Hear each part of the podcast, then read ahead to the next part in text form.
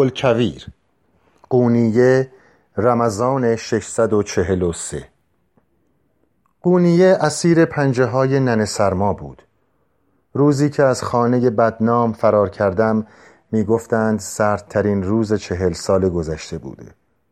کوچه پس کوچه ها پوشیده از برف و قندیل های یخ آویزان از لبه بام ها مثل خنجر تیز و برنده بود.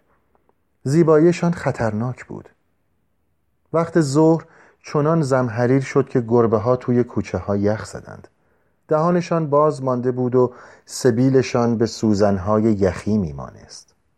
خبر رسید که چند خانه کهنه زیر بار برف سقفشان فرو ریخته. بعد از گربه ها بی خانمان های قونیه هم سهمشان را از زمحریر گرفتند. توی کوچه ها جسدهای یخزده پیدا شد. مثل بچه توی رحم مادر خودشان را جمع کرده بودند توی صورتشان تبسمی محسوس پیدا بود انگار می دانستند به جایی خوشمنظرتر و ملایمتر می روند. بعد از ظهر وقتی همه خوابیده بودند یواشکی از اتاقم بیرون آمدم چند تکه رخت را بخچه کرده بودم و همراه خودم می بردم. آن همه لباس زیبا که برای جلب توجه مشتری های خاص تنم می کردم آن همه اسباب زینت را گذاشته بودم و داشتم می رفتم. اموال آن خانه باید در همان خانه می ماند. وسط های راه پله رسیده بودم که دیدم مانولیا با حالتی زار و نزار جلوی در اصلی ایستاده داشت معجون افیون را که معتادش شده بود میمکید مانولیا از همه زنهای آن خانه پیرتر بود. مدتی بود از گرگرفتگی شکایت داشت. شبها صدایش را میشنیدم که توی رخت خواب آرام و قرار ندارد. زنانگیش در حال خشکیدن بود. دخترهای جوان با حالتی نیمه شوخی به او می‌گفتند خوش به حالت مانولیا به تو حسودیمان می شود دیگر نه دردسر عادت داری نه حاملگی نه بچه انداختن.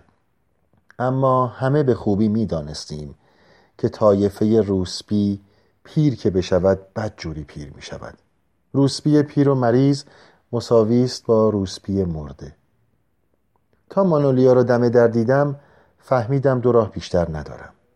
یا باید به اتاقم برمیگشتم و فکر فرار را از سرم بیرون می‌کردم یا اینکه مستقیم به طرف آن در می‌رفتم. از میانش میگذشتم و به دنیای بیرون قدم میگذاشتم و عواقبش را هم تحمل می‌کردم. دلم دومین راه را انتخاب کرد. گفتم سلام مانولیا. چطوری خواهر؟ بهتر شده ای؟ مانولیا اولش لبخند زد. اما تا چشمش به بخش افتاد خنده جایش را به حیرت داد. کلک زدن فایده ای نداشت. رئیس خونسا حتی قدغن کرده بود از اتاقم بیرون بیایم. چه برسد به اینکه بخواهم پایم را از خانه بیرون بگذارم. این را مانولیا هم می‌دانست. مانولیا پشپشپانان گفت کجا می روی؟ چیزی نگفتم. حالا نوبت او بود که انتخاب کند. یا جلوم را می گرفت داد و هوار را میانداخت و همه را خبر می‌کرد یا اینکه میگذاشت بی سر و صدا را هم را بکشم و بروم. مانولیا گفت برگرد به اتاقت گل کویر. خونسا کل شغال را میفرستد دنبالت. یادت نیست دختری را که سه سال پیش می‌خواست از اینجا فرار کند چه بلاهایی سرش آوردند؟ حرفش را ادامه نداد. دوست نداشتیم سرنوشت تلخ سرمایه هایی را که پیش از این از اینجا رفته بودند را به یادمان بیاوریم. وقتی می‌خواستیم درباره گذشته صحبت کنیم اسمشان را نمی بردیم می گفتیم لاقل توی قبرستان راحت بخوابند. زندگیشان که سخت گذشته بود. دست کم پس از مرگ به آرامش برسند. گیریم که توانستی فرار کنی. بعدش چی؟ چی می‌خوری؟ از گرسنگی تلف می‌شوی. بند خدایی هم که پیدا نمی شود به امثال من و تو کمک کند. می‌شد نگرانی را توی چشمهای مانولیا خواند.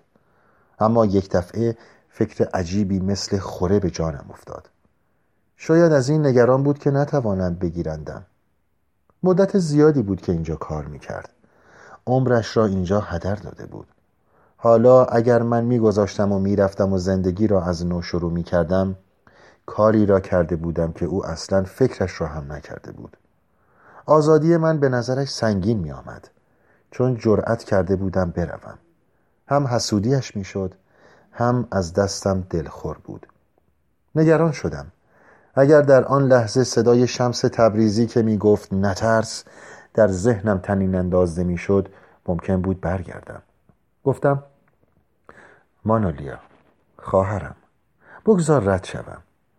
به جای اینکه یک عمر اینجا بمانم بیرون از اینجا زندگی کنم اما مثل انسان زندگی کنم. از روزی که بیبرس کتکم زده بود چیزهایی درونم از بی خوست شده بود.